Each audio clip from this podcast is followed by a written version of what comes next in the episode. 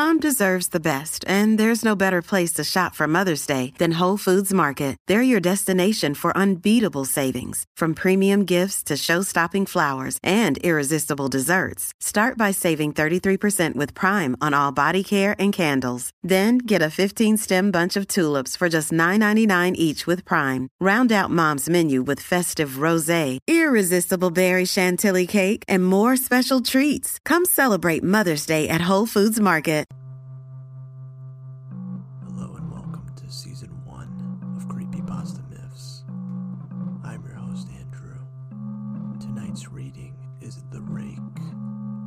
Begin. The Rake, written by Brian Somerville. During the summer of 2003, events in the northeastern United States involving a strange, human like creature sparked brief local media interest before an apparent blackout was enacted. Little or no information was left intact, as most online and written accounts of the creature were mysteriously destroyed. Primarily focused in a rural New York State, self proclaimed witnesses told stories of their encounters with a creature of an unknown origin Emotions range from extremely dramatic levels of fright and discomfort to an almost childlike sense of playfulness and curiosity. While their published versions were no longer on record, the memories remain powerful. Several of the involved parties began looking for answers that year. In early 2006, the collaboration had accumulated nearly two dozen documents dating between the 12th century, and present day, spanning four continents. In almost all cases, the stories were identical.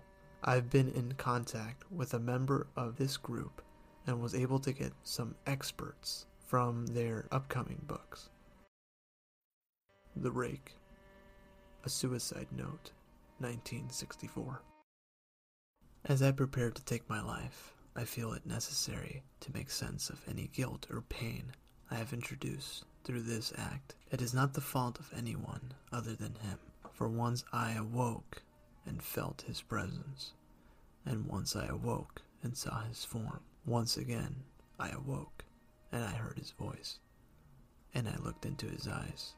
I cannot sleep without fear, or what I might next awake to experience. I cannot ever wake. Goodbye. Found in the same wooden box were two empty envelopes addressed to William and Rose, and one loose personal letter with no envelope. Dearest Lenny, I have prayed for you. He spoke your name. A journal entry, translated from Spanish, 1880. I have experienced the greatest terror. I have experienced the greatest terror. I have experienced the greatest terror. I see his eyes when I close mine. They are hollow black. They saw me and pierced me. His wet hand, I will not sleep, his voice. A Mariner's Log, 1691. He came to me in my sleep. From the foot of my bed, I felt a sensation. He took everything. We must return to England. We shall not return here again at the request of the rake. From a Witness, 2006. Three years ago, I had just returned from a trip with my family for the 4th of July. We were all very excited after a long day of driving, so my husband and I put the kids right to bed and called it a night. At about 4 a.m., I woke up thinking my husband had gotten up to use the restroom. I used that moment to steal back the sheets, only to wake him in the process. I apologized and told him, I, I thought you got out of bed. When he turned to face me, he gasped and pulled his feet from the end of the bed so quickly his knee almost knocked me out of the bed. He then grabbed me and said nothing. After adjusting to the dark for half a second, I was able to see what caused the strange reaction. At the foot of the bed, sitting and facing away from us, there was what appeared to be a naked man or a large, hairless dog of some sort. Its body position was disturbing and unnatural, as if it was hidden by a car or something. For some reason, I was not instantly frightened by it, but more concerned as to its condition. At this point, I was somewhat under the assumption that we were supposed to help him. My husband was peering over his arm and knee, tucked into the fetal position, occasionally glancing at me before returning to the creature. In a flurry of motion, the creature scrambled around the side of the bed, then crawled quickly in a flailing sort of motion right along the bed until it was less than a foot away from my husband's face. The creature was completely silent for about 30 seconds, or probably closer to five. It just seemed like a while. Just looking at my husband, the creature then placed its hand on its knee and ran into the hallway leading into the kids' room. I screamed and ran for the light switch, planning to stop him before he hurt my children. When I got to the hallway, the light from the bedroom was enough to see it crouching and hunched over about 20 feet away. He turned around and looked directly at me, covered in blood. I flipped the switch on the wall and saw my daughter, Clara.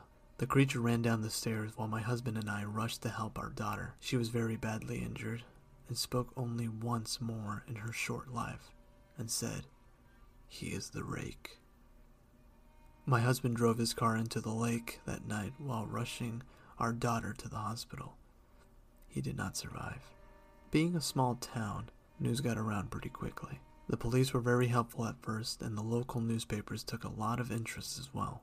However, the story was never published, and the local television news never followed up either. For several months, my son Justin and I stayed in the hotel near my parents' house. After we decided to return home, I began looking for answers myself. I eventually located a man in the next town over who had a similar story. We got in contact and began talking about our experiences. He knew of two other people in New York who had seen the creature we now referred to as the rake. It took the four of us about two solid years of hunting on the internet and writing letters to come up with a small collection of what we believed to be accounts of the rake. None of them gave any details, history, or follow ups. One journal had an entry involving the creature in its three first pages and never mentioned it again. A ship's log explained nothing of the encounter, saying only that they were told to leave by the rake. That was the last entry in the log. There were, however, many instances where the creature's visit was one of a series of visits with the same person. Multiple people also mentioned being spoken to, my daughter included. This led us to wonder if the rake had visited any of us before our last encounter. I set up a digital recorder near my bed and left it running all night, every night for two weeks. I would tediously scan through the sounds of me rolling around in bed each day when I woke up. By the end of the second week, I was quiet, used to the occasional sound of sleep, while blurring through the recording at eight times the normal speed. This still took almost an hour every day. On the first day of the third week, I thought I heard something different. What I found was a shrill voice. It was the rake. I can't listen to it long enough to even begin to describe it. I haven't let anyone listen to it yet. All I know is that I've heard it before, and I now believe that it spoke when it was sitting in front of my husband. I don't remember hearing anything at the time, but for some reason, the voice on the recorder immediately brings me back to that moment. The thoughts that must have gone through my daughter's head make me very upset. I have not seen the rake since it ruined my life, but I know that he has been in my room while I slept. I know and fear that one night I'll wake up to see him staring at me.